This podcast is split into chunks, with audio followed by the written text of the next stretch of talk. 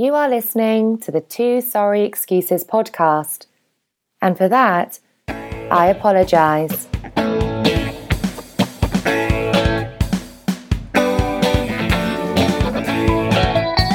Hello, and thanks for downloading the Two Sorry Excuses podcast.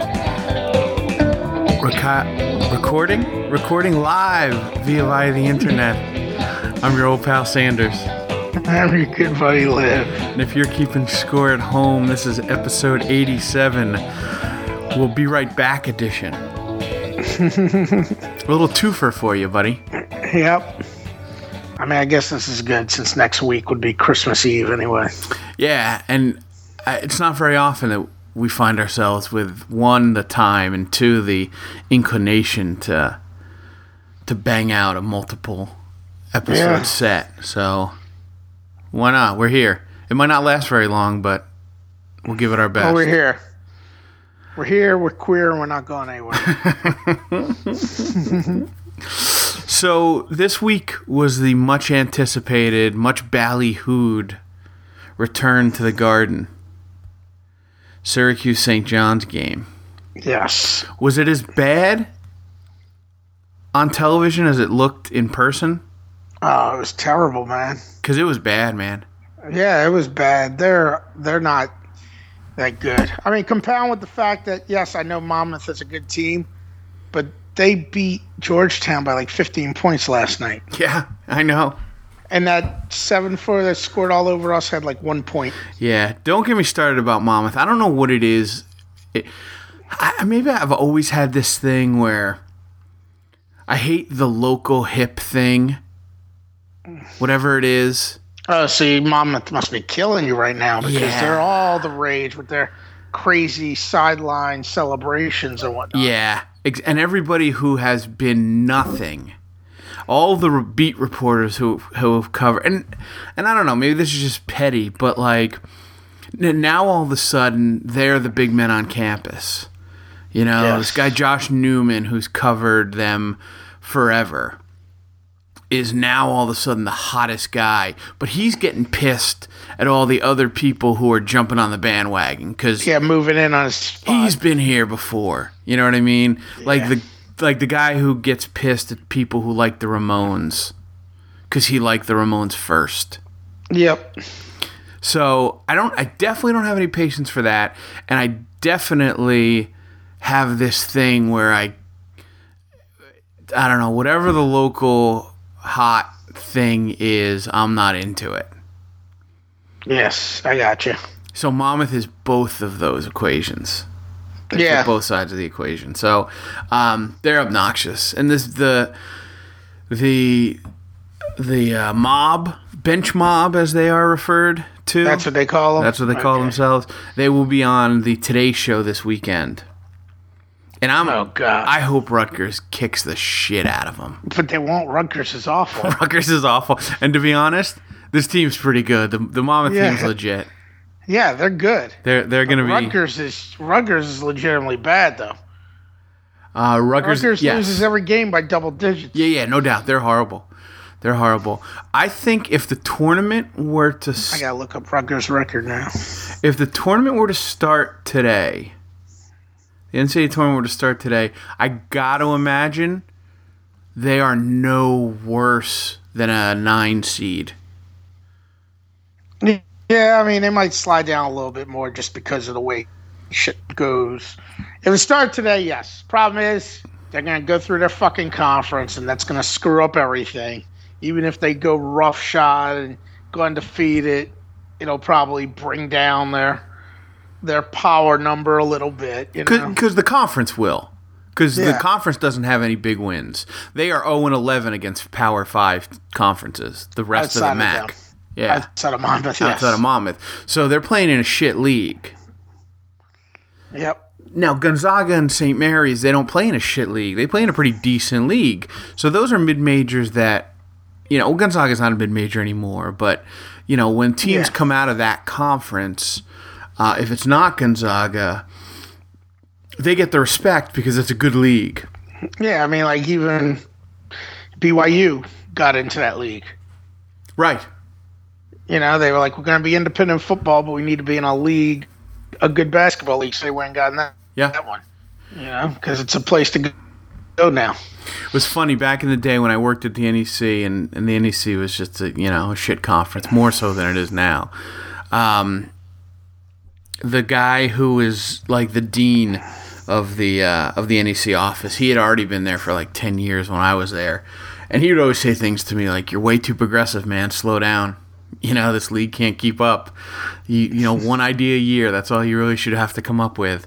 Um, we'd always talk about how the West Coast Conference was the conference to go to because it was uh, eight teams.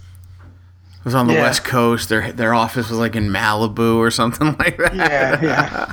They only had eight sports, whatever like the minimum NCAA requirement was: five men sports, three women sports, or three women, three men sports, and five women sports. Uh, they had the minimum. It was great, and they were all those those schools like St. Mary's and Santa Pepperdine, Clara and Loyola Pepperdine, Marymount. right? I mean, it's always been a pretty good. Yeah, I mean, it's a bunch of, you know, it's mostly little Catholic schools and a couple just regular nondescript private schools. You know, and now BYU. right. But yeah, I mean, like Santa Clara, Portland. You know, Yeah. uh, who else is in there? You know, you got Gonzaga, of course. You know, but I think that's what it is. It's most they're all like little little Catholic schools. Yeah, and back before the the huge expansion, um, San Francisco. It was eight. It was eight eight schools. No team. No uh, Yeah. no sports. But they were Um, always good at basketball. Yeah, You know, yeah. They. Uh, I'm on their site here. They don't seem to. Uh, schools. Here we go. It's BYU, Gonzaga, uh, Loyola Marymount, Pacific, Pepperdine, Portland, St. Mary's, San Diego, San Francisco, Santa Clara. Yeah. I think most of those Catholic ones are Jesuit schools too. Gonzaga definitely is. I believe Portland is. Uh, Santa Clara is. Loyola Marymount definitely is. It's crazy. San Francisco, they're in that conference, right? Yep.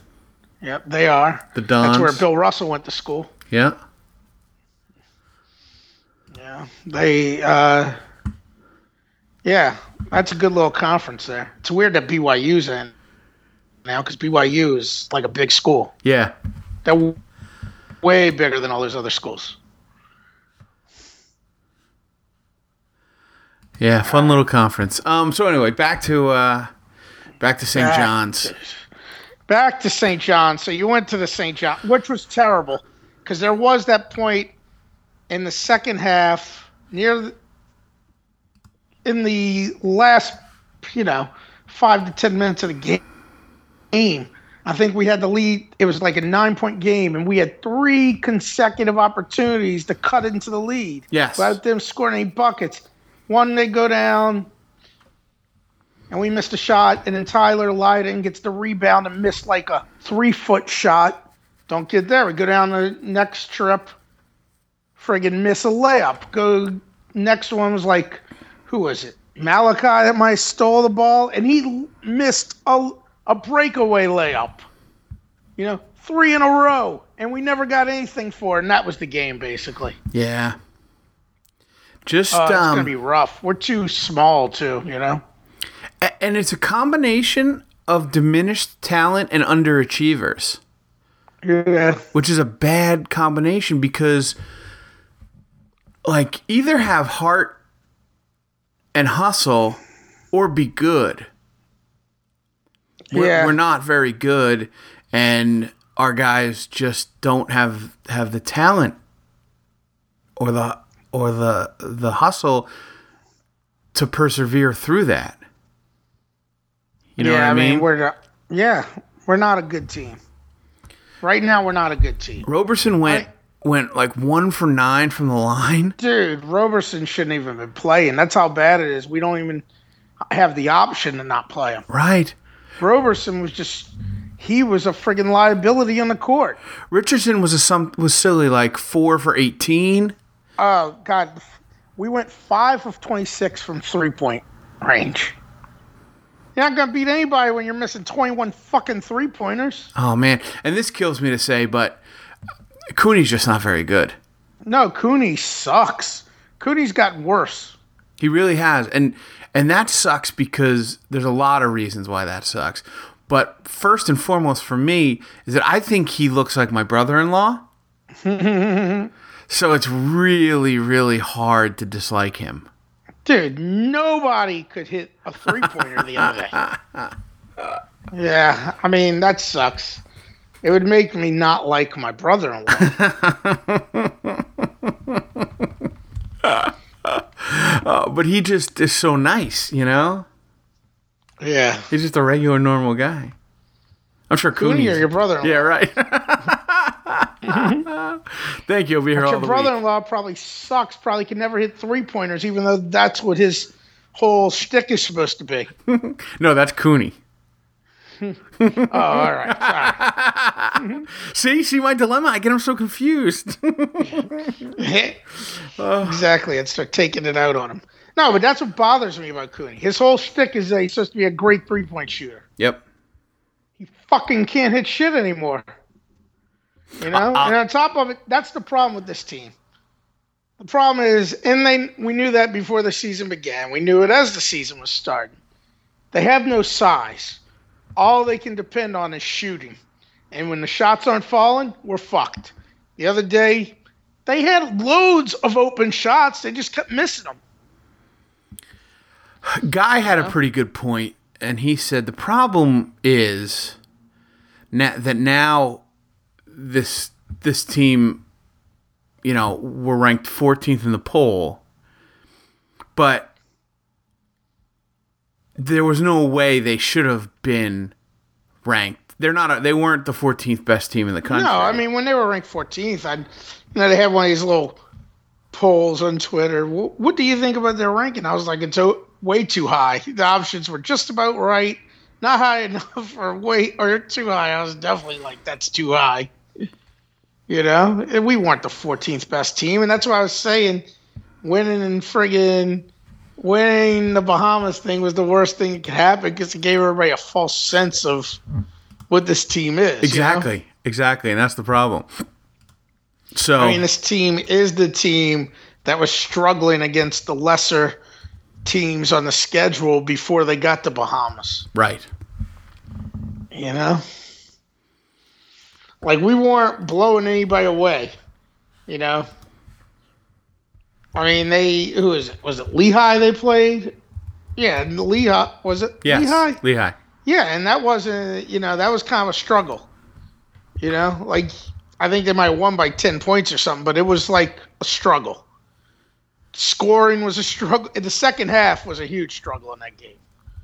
You know, and that's that's what this team is. They don't have we're always going to be shitty rebounders. Problem is this year we're even way worse rebounders. You know? Yeah, we're it's like all right we know we're usually going to get out rebounded but, we, but we're getting ridiculously out rebounded. And like that wisconsin loss how bad does that look now? Wisconsin lost to a couple of crummy teams since they played us. You know maybe not maybe they're not crummy teams but they're teams that wisconsin's supposed to beat you know? Yep. they were teams there were enough losses for bo ryan to say i'm retiring right now. Right, right. You know They're bad enough that their all-time winningest coach didn't want to stick around. Yeah, just because he's well, because he was supposed to leave after the season anyway. He's like, well, since this team really sucks, and I kind of want the assistant coach to get the job, I'll let him have a chance to coach the team. Right, You know, because I know they're gonna suck. We're not doing anything this year. right. You know, I mean, it's just like when Spurrier, like what five games in the football season this year, South Carolina was shitty, and he's like, "Fuck it, I'm done immediately." Because why stick around when you know your team's terrible? Ugh. yeah, I mean, in that game we lost because of free throw shooting and rebounding. Every game we're gonna lose is gonna be because of free throw shooting and rebounding. Ugh, it's terrible. And then of course we always have the issue where teams like St. John's have these nobodies who all of a sudden become like the greatest players ever when they play us. Right. And no one can miss a three pointer. Yes, I know they're taking open three pointers, but they're also taking 25 footers, and they don't miss any of them. Right, right. You know what the fuck was that about? Every time, every time it looked like we had an opportunity to take the crowd out of the game, they went and hit some bullshit 20 foot, 22 foot three pointer out of nowhere, coming off a Yep. screen or. Oh, it was crazy the shit they were hitting. And it's like, all right, man, I know they're open shots, but nobody hits these shots like this this regularly, and nobody on that team does. You know? No, no, they're they're they weren't a very good team. No, they're not. They beat they beat Rutgers by 2 points earlier this year. this is the same Rutgers team that lost to George Washington the other night 83 to 49. They lost to Seton Hall 84 to 55. Yeah, Somehow they only lost to Wake Forest by a point. I don't get that. Clemson beat them by 18. Yeah. Yeah, Rutgers sucks. They're gonna Monmouth is gonna kill them. yeah. Um, no, it was it was so damn inferior. You know, the turning point to me in the game was this. It was the first half. It was I don't even know. It might have been a tie game at the time, whatever it was. We got the ball. I don't know if we created a steal or what, but we ended up with the ball. Gbinije has gone up the court, and the guy for St. John's comes up right behind him and steals the ball from him. Yes. Do you remember that play? Yep. And it was like all downhill from there. Because Yeah. next thing you know, we were down by like six or seven points to. You know, it was like we had a chance to go up by two or something like that. I'm not even sure what the situation was, but it was a tight game. And then they got like three buckets right away after that, and they were all energized. And to me, that that seemed to be the whole change in the game there, because they had gone up, but then we'd gotten back and tied it. You know. Yeah. And I mean, it, sucked that it was Gbinije because he was the only one that actually was playing worth a damn. You know, and we we did only turn the ball over like five times, which is the only reason we had any chance to be in it because we weren't turning the ball over. You know, Right. that's the only reason it was close. You know, if they turned the ball over 15 times, it would have been a would have been a 25 point loss or something. You know, but it sucked. I remember when that happened. I was like, "Fuck!"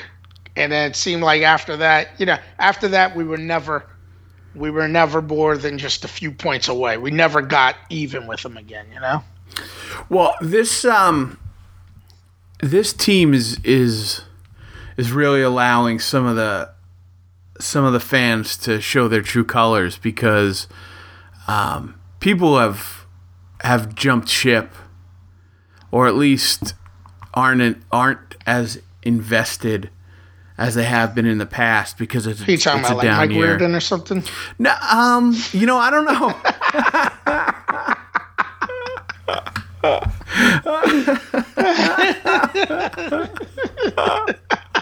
Uh, yeah, I'm talking about Mike Reardon specifically. Because this game is usually a. It's like fuck that. I'm gonna watch the Cowboys. Uh, but I'll tell you what, that's there is. I think there was that sentiment um, because this game is usually one. It's a sellout. It was not a sellout this year. yeah. Two, it's at least sixty percent orange. I've seen Well, it, it's still mostly orange people there, right? it. It was about 50-50. Okay. and their student section uh, they have two student sections one on each side of the basket. Were full for the first time um, that i've ever seen. And i go to this game every time it's played. Yeah. and it was it was 50-50 orange red which i'd never seen before.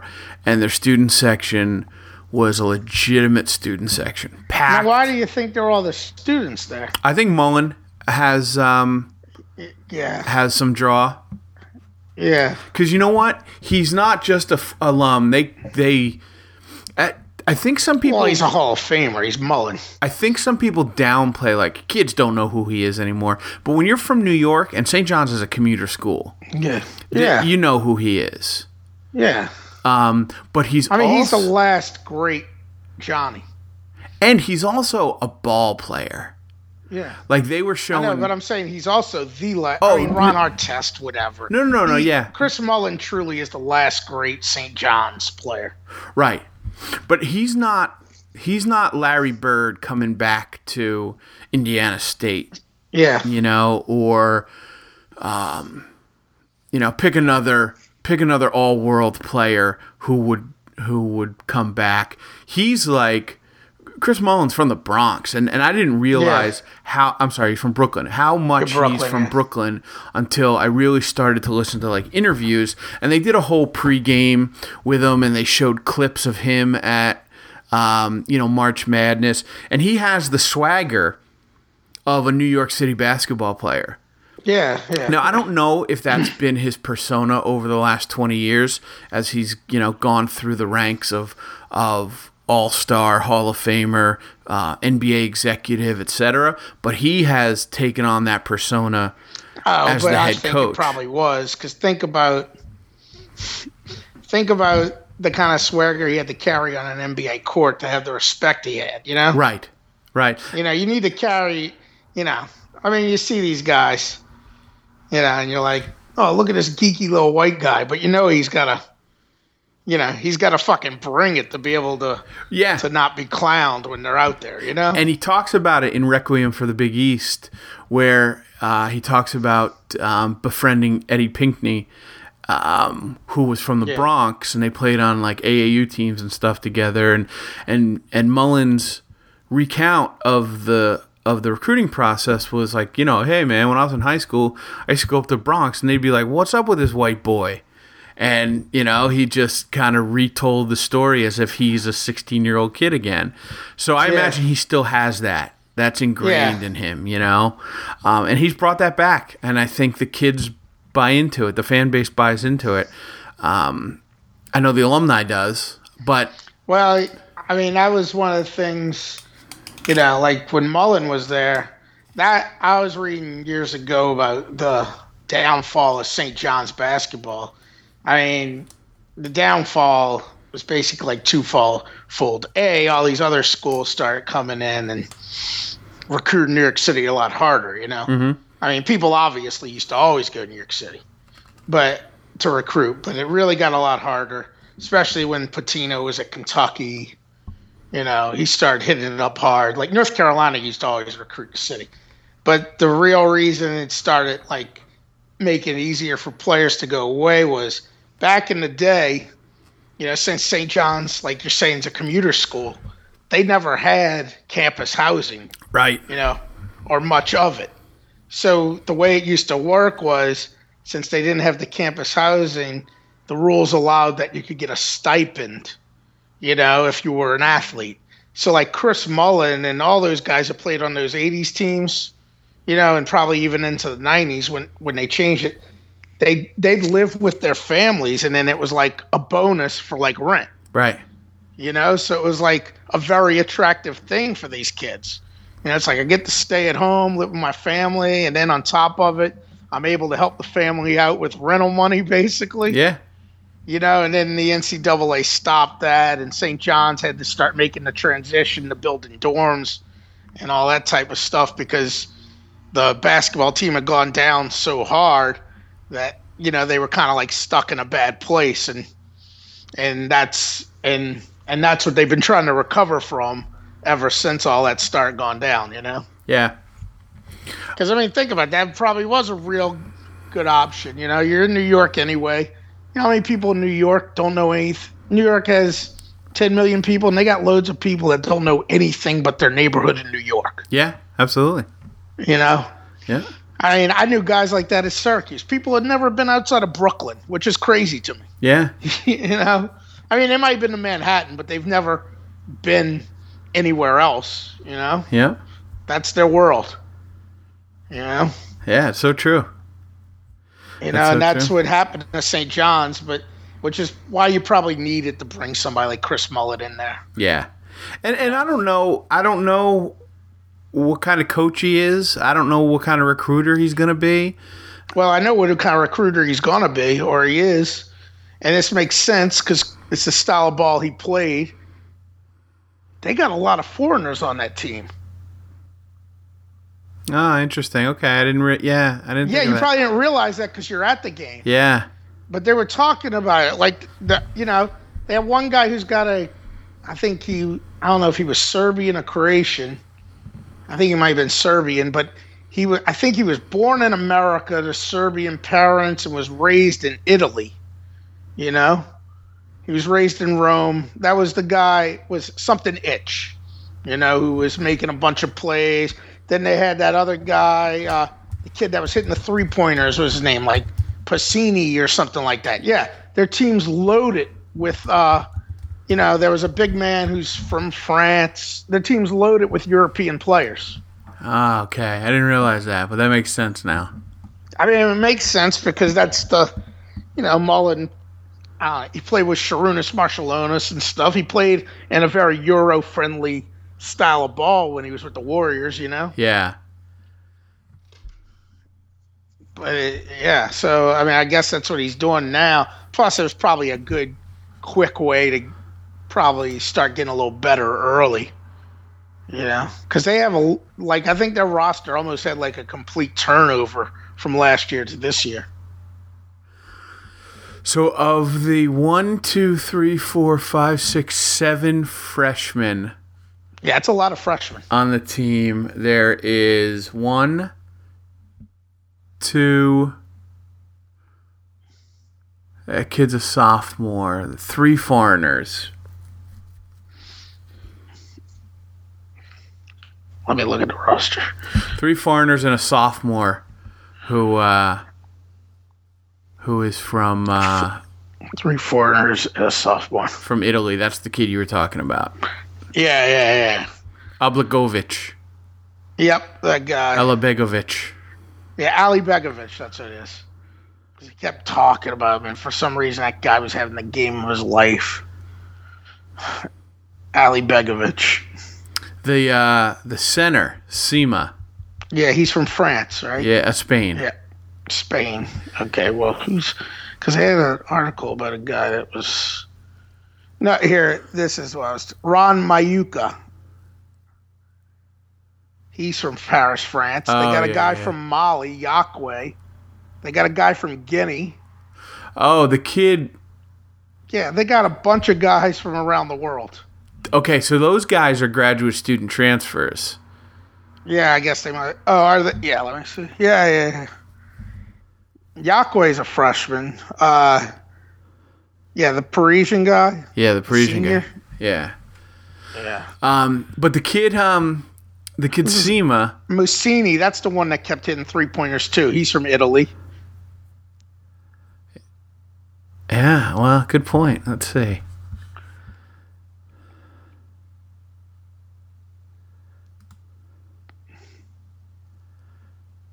But Yakwe was playing a lot. He's a freshman from Mali. Uh, yeah, Sima was playing a bit. We're standing outside, just kind of uh, after the game. We're we're out on uh, on Seventh Ave, just kind of gathering our thoughts, chatting, whatever. And all of a sudden, there's a six nine guy in shorts and uh, and an Under Armour tank top, Okay. and it's Sima, and he's taking pictures. Now- after the game? after the game. He's out on Seventh Avenue taking pictures with. Uh, I don't know if this was prearranged or if they were family, but if they were family, why wouldn't they have done it in the in the in the garden? But he's yeah, he's right on the street, but he's not dressed. He's just in his game shorts, his sneakers. All basically all he had done is take off his jersey. and he's out there and I'm like, "Man, that's I mean, it's that's crazy." You know? yeah. But that's their home. that's that's their home court. That's their arena. You know, it would be like Yeah, just yeah. stepping out of the dome on the cam- on the campus and taking a picture next to the Ernie Davis statue. Yeah, yeah. I know. But then they got, oh, dog's howling, huh? Uh, Roscoe's coming home, and they don't discriminate. Yeah, yeah, yeah. But then they got to go all the way back to Queens to go back to the campus. Yeah. Yeah. That's Which- kind of a hike. Which I don't know. Like, if I was an athlete, yeah, it's great that you play in the garden, and it's great that you know you can play in front of that crowd. But their campus is not very impressive. It's a, you know, it's a commuter school. Yeah. So then hopping back on the bus to go across town over the bridge, you know, to campus. I'm sure at this point the athletes have, you know, decent facilities and they've Yeah. probably built a, a center just for student athletes to, to live and go to class and all that kind of stuff. Yeah. But um I don't know. I just there's probably But I mean, they play. They probably play most of their games though at friggin', or at least half of them. They probably play on campus in that little Carnesecca arena. all of their All the Big East games are played in the Garden now. for the most part. But I'm saying all these other games, like when they're playing, you know, whomever, if they're playing Monmouth or something, they're probably playing in Carnesecca Arena. You know, a lot of these pre-conference games, All their pre-conference games are definitely except um, for when they play Syracuse, at Carnesecca. Or if they're playing Duke or somebody like that. Um, let's take a look. One, two, three, four, five, six, seven. They only play seven games at Madison Square Garden. All the big, uh, Big East games. Villanova, Like Marquette. they didn't even play Rutgers at Madison Square Garden, huh? Where did? Oh, I don't even know where. oh wait, Ed. So they played. They played St. Francis of Brooklyn, Syracuse, three, four, five, six, seven. Yeah, seven games. They played Rutgers at Carnesecca. yeah, They played. that tells you what the value of Rutgers is. They played NJIT at Carnesecca. Oh, they, no, they didn't play NJIT yet. They will play NJIT uh, this weekend. At That's a uh, big Big East slash Atlantic, Atlantic Sun, Tilt. Con- Atlantic Sun. That one goes way back. Yep. That one goes way back. Um, yeah, they even play. They play Butler in Carnesecca.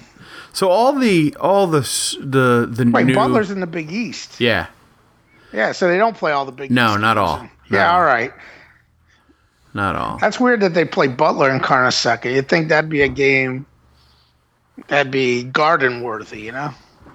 Yeah, but they don't even play Xavier at the Garden. Yeah, and Xavier's really good this year. Yeah. They're like a top five team right now. So I, I guess they are regretting that, or maybe they wanted a they wanted a home court event. Who knows? I mean, that's like um, Villanova. That's another school that plays in a big, say, arena that's got a big hike. Yeah, because Villanova is not really in the city of Philadelphia. No, that's a huge hike. Yeah, and they so they, you know, they you know if they play us, they're playing in friggin' whatever Wells Fargo, whatever the hell it is now. You know. Yep. But yeah, that's a that's a pain in the ass. Yeah, but ah, but other than that, you had a good time. Yeah, you know, it's it's kind of the curse of of college basketball at, at Madison Square Garden, you know? Like do you go in and do you make a day of it or do you just hop in and hop out? Oh, you're talking about like it was an early game too, so you were done at two o'clock. Yeah. So like you know college basketball games are only going to take 2 hours of your day. Yep.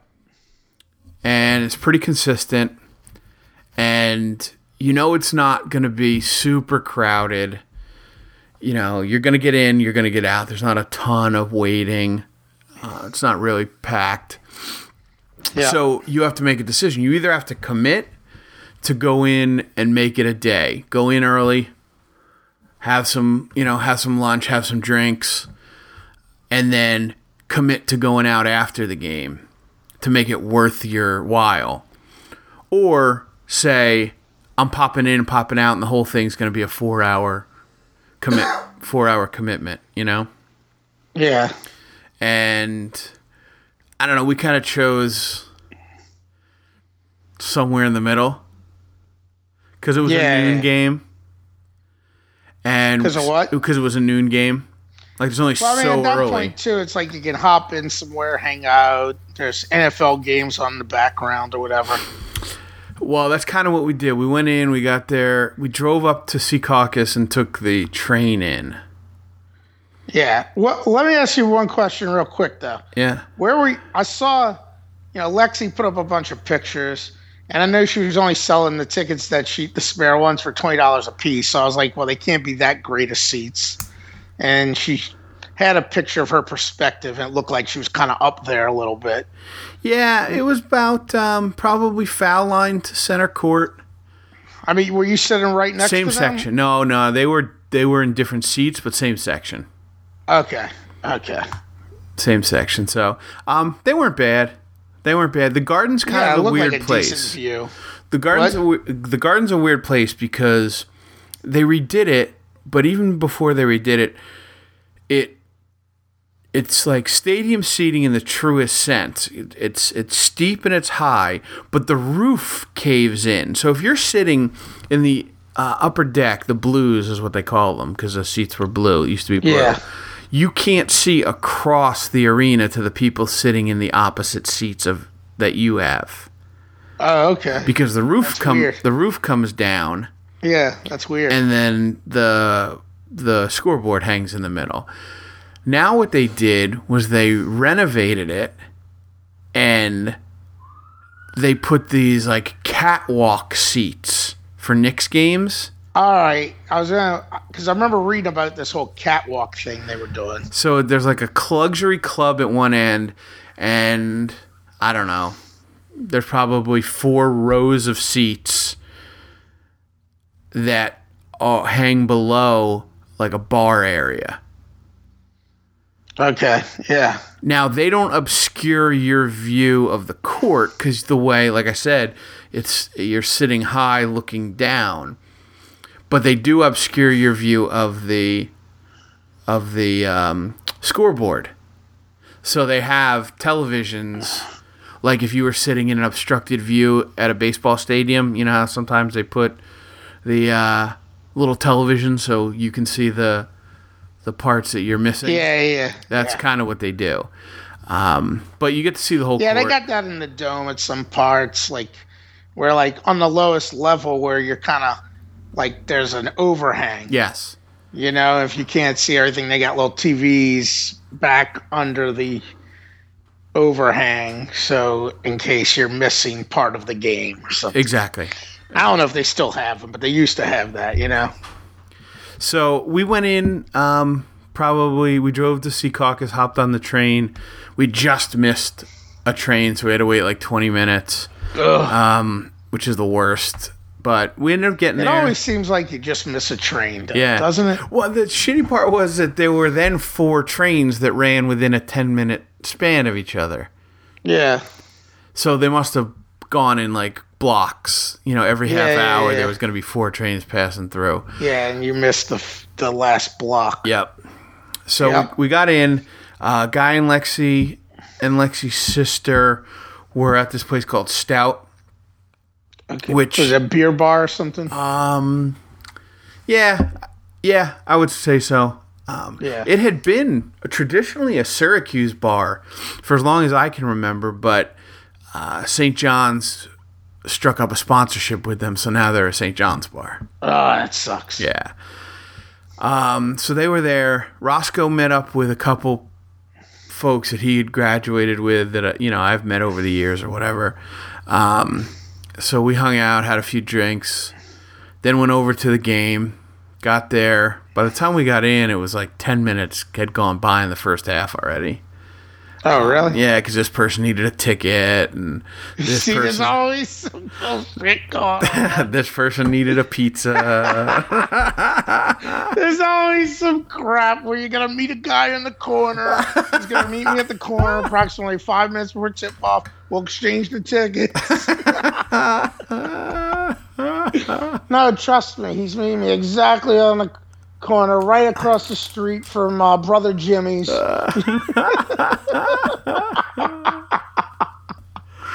Oh, that's funny. ah, man. There's always some situation like that. so we finally get in and um you know we sit luckily the the section that we sat in was all of of roscoe's friends so it wasn't like we were climbing over strangers or being obnoxious Yeah. or whatever so um you know first half ended i don't even think i left my seat because at that point i'd already pissed Yeah, You I try not to get out of my seat when I go to games just because it's such a pain in the ass to get back in. yeah and i was smack dab in the middle Yeah. I was smack dab in the middle. And then uh, after the game, we went down. The guy who organized the tickets, um, dude who used to work at Lucy's, um, hey, you might know him. His name's Kevin. Kevin. Eh, It probably, yeah, probably he would have been like a, a bouncer at Lucy's or something, but probably yeah, not maybe until if I saw his picture, I'd, it would jog a memory, but I don't know. So he organized the tickets and good guy and had a couple drinks with him at this place after the game. And it was just guy and I and he was uh he was itching to get out of there. Guy was? Yeah. They had driven What happened to to Lexi and them? they had driven to a um to a train like 10 or 15 minutes from their house. So he wanted to get back home safely and then have his day start or whatever. And he had to work on Monday and he, He I- didn't want, yeah, he didn't want to sit there, be all drunk in New York, and then have to worry about how he was getting home. Exactly. And I was on antibiotics. Okay. I was sick. I went to the doctor's uh, the day before or something. Um, Roscoe just popped Tell- in. It, Roscoe just popped in and he said, "You talking about how hammered I got?"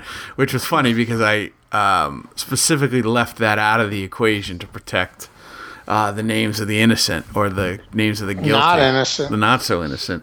yes. But um, you know, guy and I were talking, and and I was on antibiotics, so I wasn't boozing, and you know, it's a Sunday, yep. and guy was like, "Listen, man, I'm I'm being guy right now. I'm sure, you know, somebody's saying, oh, it's guy just being guy, but uh, I just want to get out of here, you know."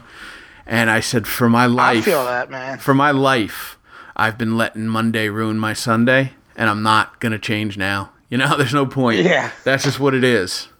Well, yeah, like that's what uh, my problem always is. If I get invited to Saints games or something, or I go to a Saints game, I I don't care to sit there and booze because it's it's fucking Sunday. Yep. And this, but the stadium's full of people who are just getting smashed. Yeah, man. know, I don't. I don't. There's a maybe there's a theory that says, well, then I'll you know I'm gonna be home and in bed by by four, so uh, I'm ready to go to work the next day, but I'm not. Yeah, I mean, I don't want to. I don't want to just go home and friggin' pass out at four o'clock or something, or you know, Well, because one, six o'clock at night on a Sunday. one, it never happens, Yeah, and two, if you do manage to go home and get to sleep, you're only gonna wake up at midnight with a tremendous headache. yeah, yeah. So it's just it's a it's a tough spot. But Roscoe didn't let No, Roscoe didn't let his Monday ruin his Sunday. ruin his Sunday. Huh? Roscoe didn't even let his Tuesday ruin his Sunday. I don't know. Roscoe probably doesn't let any days ruin anything. To be young and handsome. yes. uh, So I could have back those four years that Roscoe has on me. uh, but it was a good time. It was a good time. I'll You know? tell you this much: when I was watching the game, as miserable as it was, and the worst part was that it started at eleven. You know, which meant that the uh, friggin' second half was going to be doing the first half of the Saints game. Uh, so I had the TV on with the Saints game, and then I had the uh, the iPad on with the basketball game for the second half Okay. and freaking watching the basketball game, and that's terrible. I'm like, ah, You know, but it was like a train wreck. Couldn't take my eyes off of it. Yeah, yeah, yeah. You know, and I'm like, oh, this is gonna be awful because, you know, the Saints have been so shitty, and I'm like, come on, I have to deal with two of these fucking things today. you know? Right. So fortunately, the Saints ended up winning. You know, even though had they lost, it would have been a dramatic, friggin' terrible, legendary, classic Saints loser loss. But thankfully, they didn't because I was like, I can't deal with two fucking doses of this shit. You know, right back to back. Yeah. So uh, that was a terrible game, dude you know, St. John's wasn't that good of a team, and all of a sudden, you know, friggin' Chris Mullin sets up a new offense and a new defense, and we have no clue how to handle any of it. Right. Like we'd never played before. Yeah. You know, it changes it up a little bit, and we have no clue what we're doing. DaJuan Coleman peaked out when he was a friggin' 16 year old kid. you know, he really did. Yeah, he's not course, that Had he chosen Kentucky over Syracuse, he would have been great, probably. Right. You know, that's just like if Anthony Davis were to come to Syracuse, he probably would have been all right, but he wouldn't be Anthony Davis. Um. What? What did? Uh. What did DC? What's DC had to say about this season so far?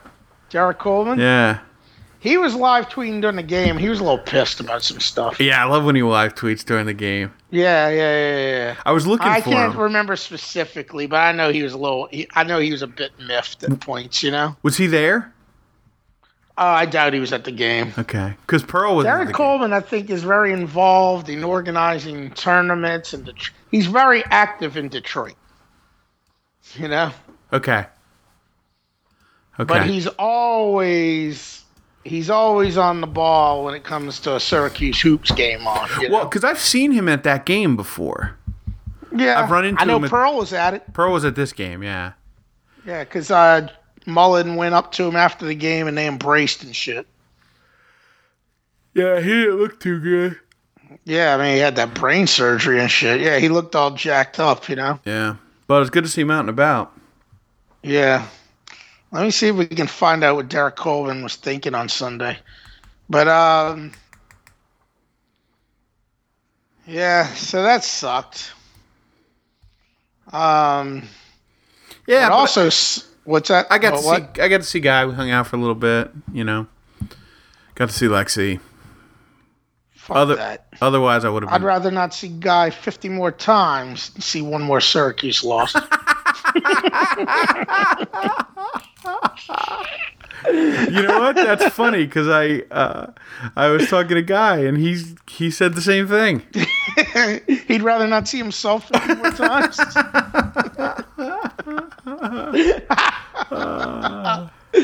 yeah, well, I mean, I understand. You got to see Guy, you got to see Lexi, you got to see Alyssa, you got to see your boyfriend.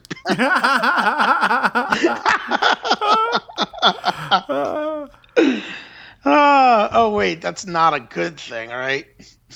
Wait, who's my boyfriend? who's my boyfriend? Alyssa's boyfriend. Oh, all right, right, right, right, right.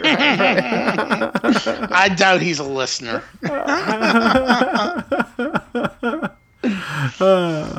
we can cloud on that a little bit, right? right, Right. Oh god. right. Coleman does a lot of uh, retweeting during the games too. Oh, he does. Yeah, he was really he was pissed off when they called uh, a friggin' foul on Gbinije when and it was bullshit. He blocked the guy clean from behind. You know? Yes, I remember that. Yeah, Coleman was all terrible call, clean block, Derrick Coleman. And Then he start retweeting the other people. OttosGrove.com, who was pissed about that call, and and CuseNation.com, Derrick Coleman retweeted because they were pissed about that call. What? Um. Actually, most of it's positive. You know, it's like we need a run. That should be an end one. Long shot, long rebounds. Got to respond after the timeout. Plenty of time to get stops on D.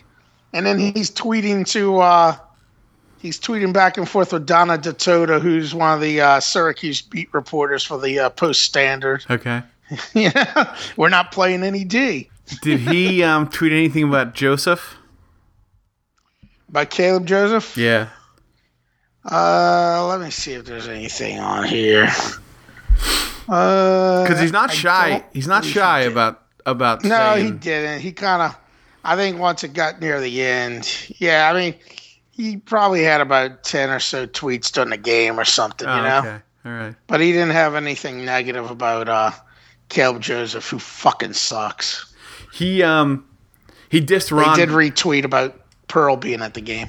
What's that? he dissed uh, Ron Patterson last year. yeah, yeah, yeah.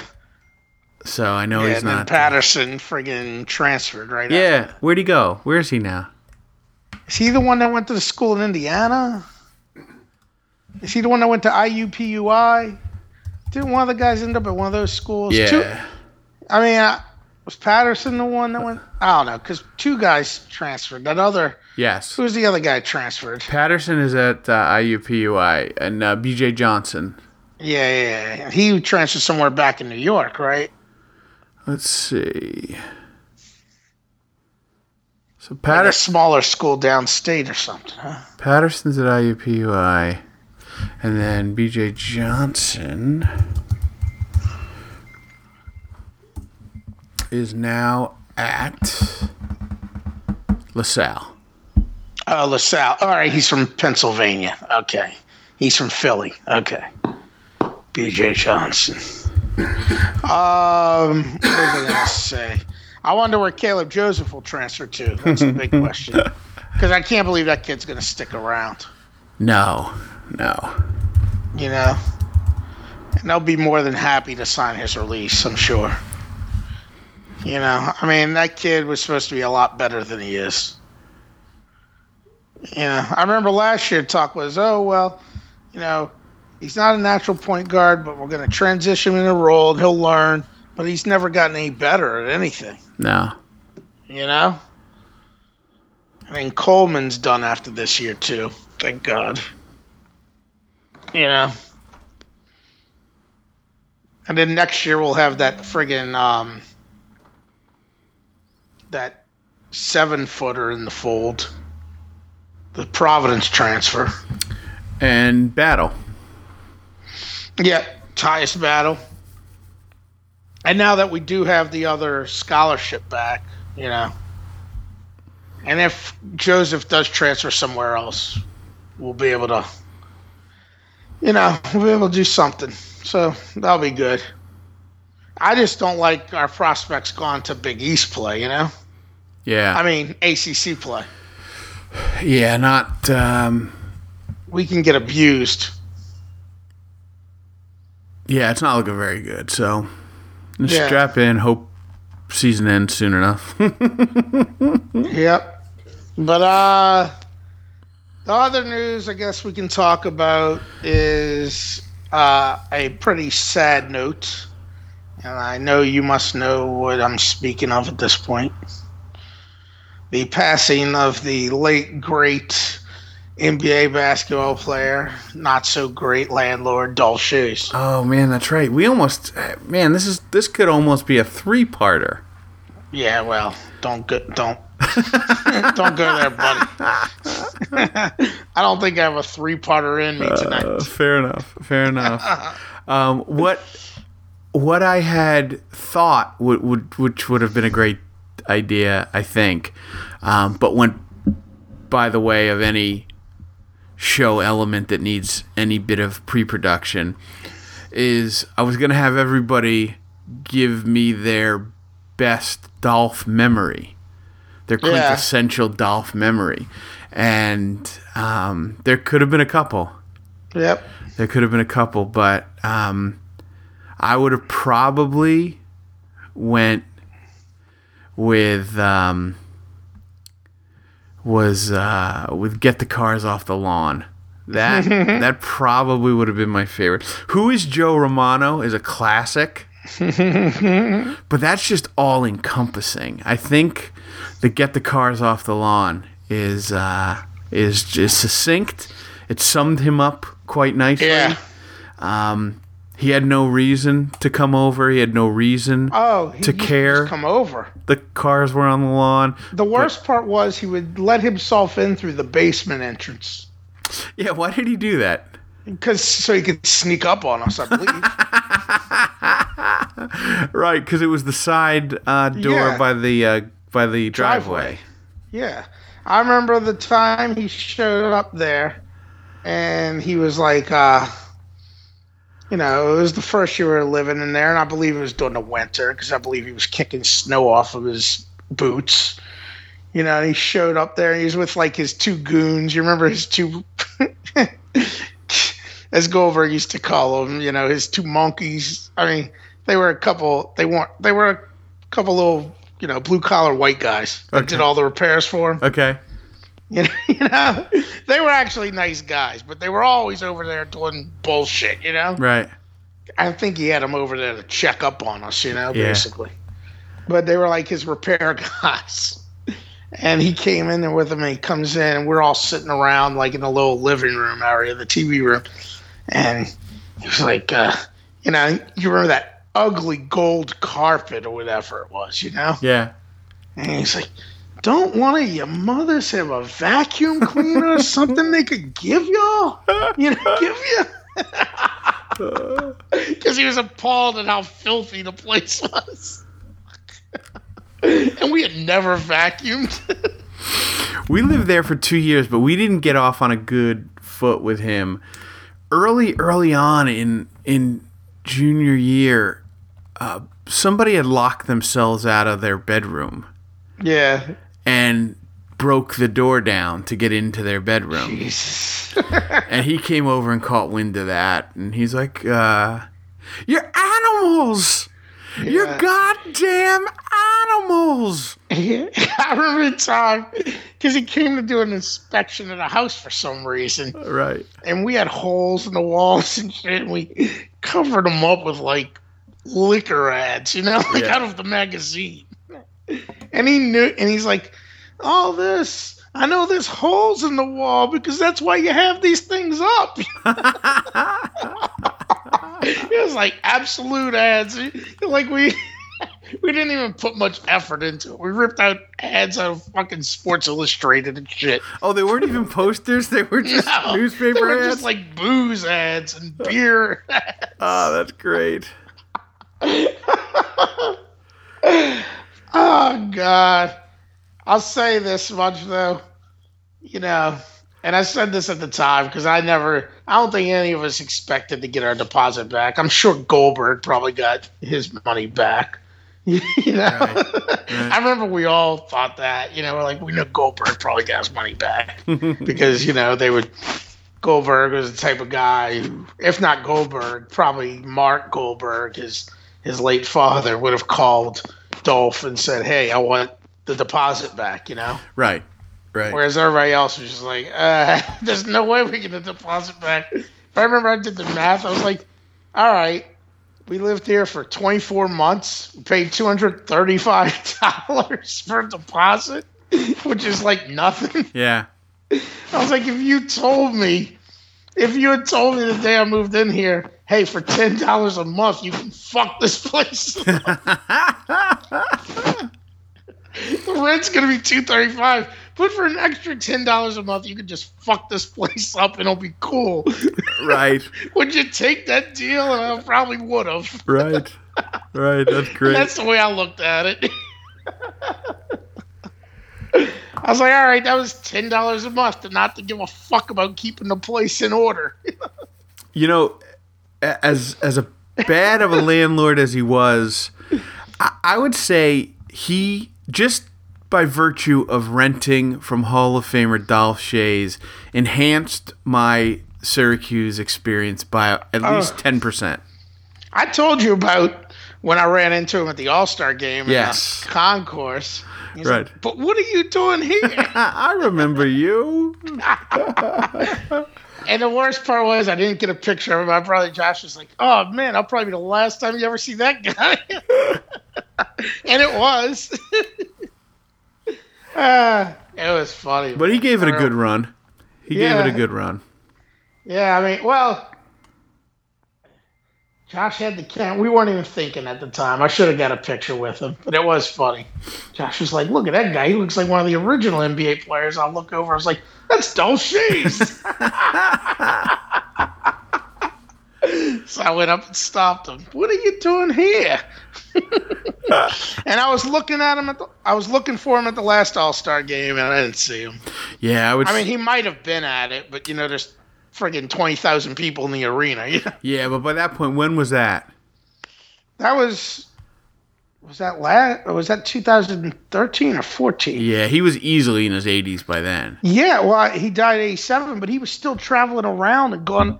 You know, um, he was still pretty damn active all the way to the end. Really?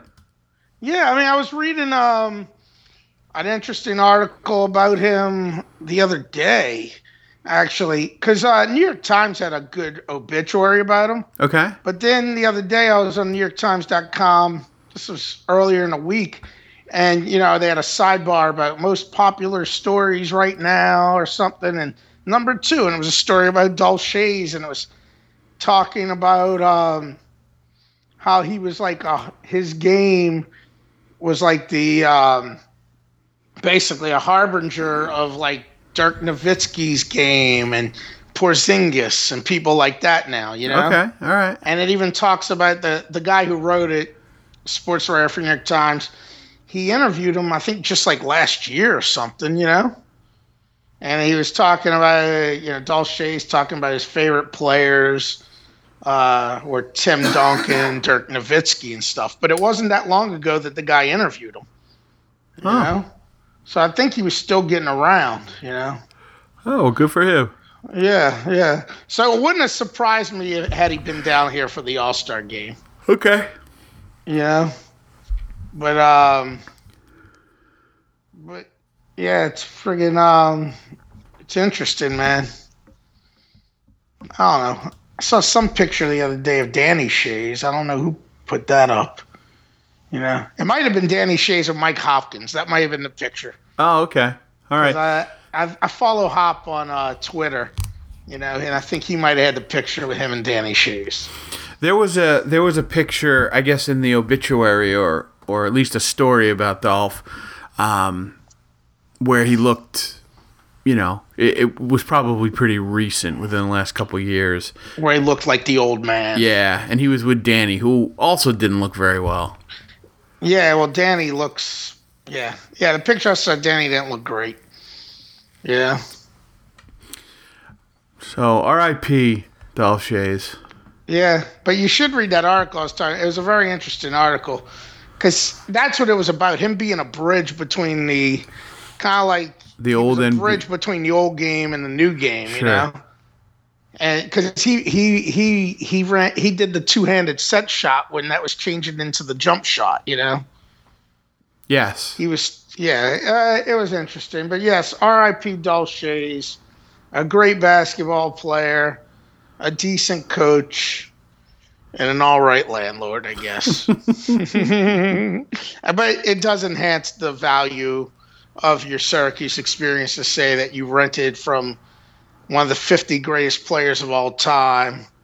And when they do the 75 year he'll be one of the 75 greatest players you know? Yeah, and then you know probably the greatest Jewish player of all time on top of it, and possibly the last Jewish guy to be named Adolf.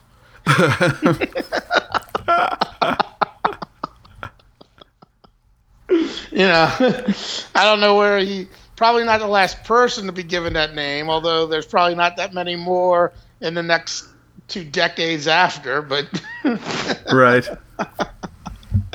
but probably one of the final Jewish guys to be given that name, being born 1928. you know, maybe it lasted for another 10 years before they quit calling their kids that. Right. How terrible it must have been. He didn't even have a middle name to fall back on. That's why he just had to be Dolph. I never uh, I never realized that.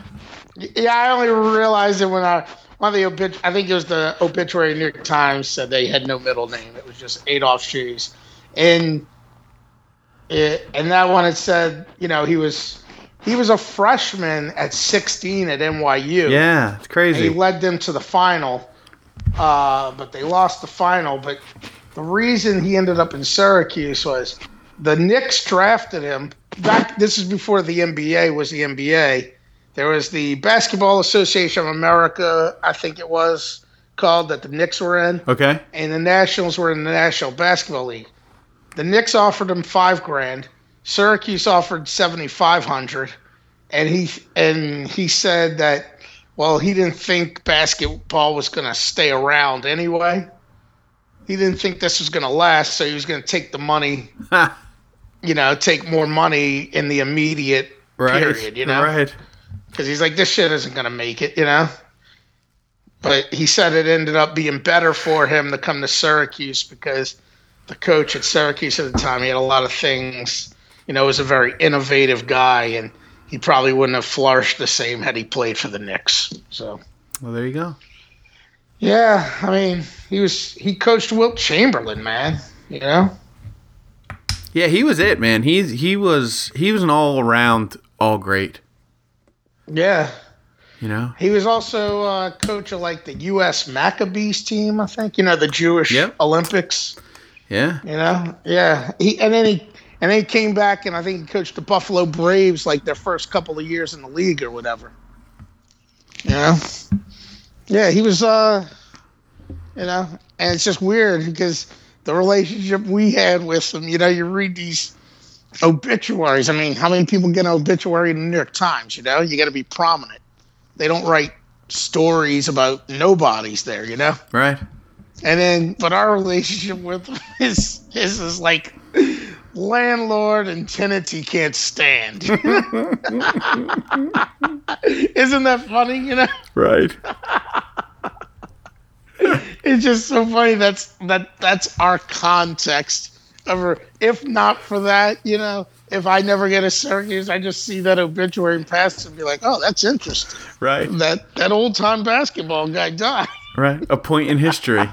yes, just like it was when I saw like though a few days before that uh Loscy. You know, you ever go to Boston Garden? You know, they got the one number that's not retired. It says Loscy, Yes.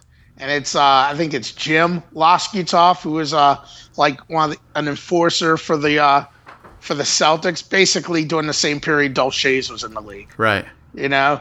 And it's like, oh, that's an interesting story about an old time NBA player. that's what it would have been. Yep. Instead, we have this context of tenant landlord. you know? Right. Right. It just makes everything that much funnier. You know? oh, Lord. God bless Dolph.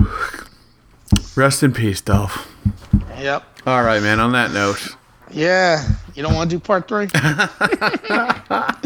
it's almost 11 your time, man. it is. I gotta shut this down. I gotta shut this Yeah. down. All right, then. On that note, with apologies to Girk's brother, we'll see you guys next week. Yeah. Good night, Fredo. That's tight. Don't let the El Salvadorians bite. All right. Good night, Libby. All right. Good night, Sarah.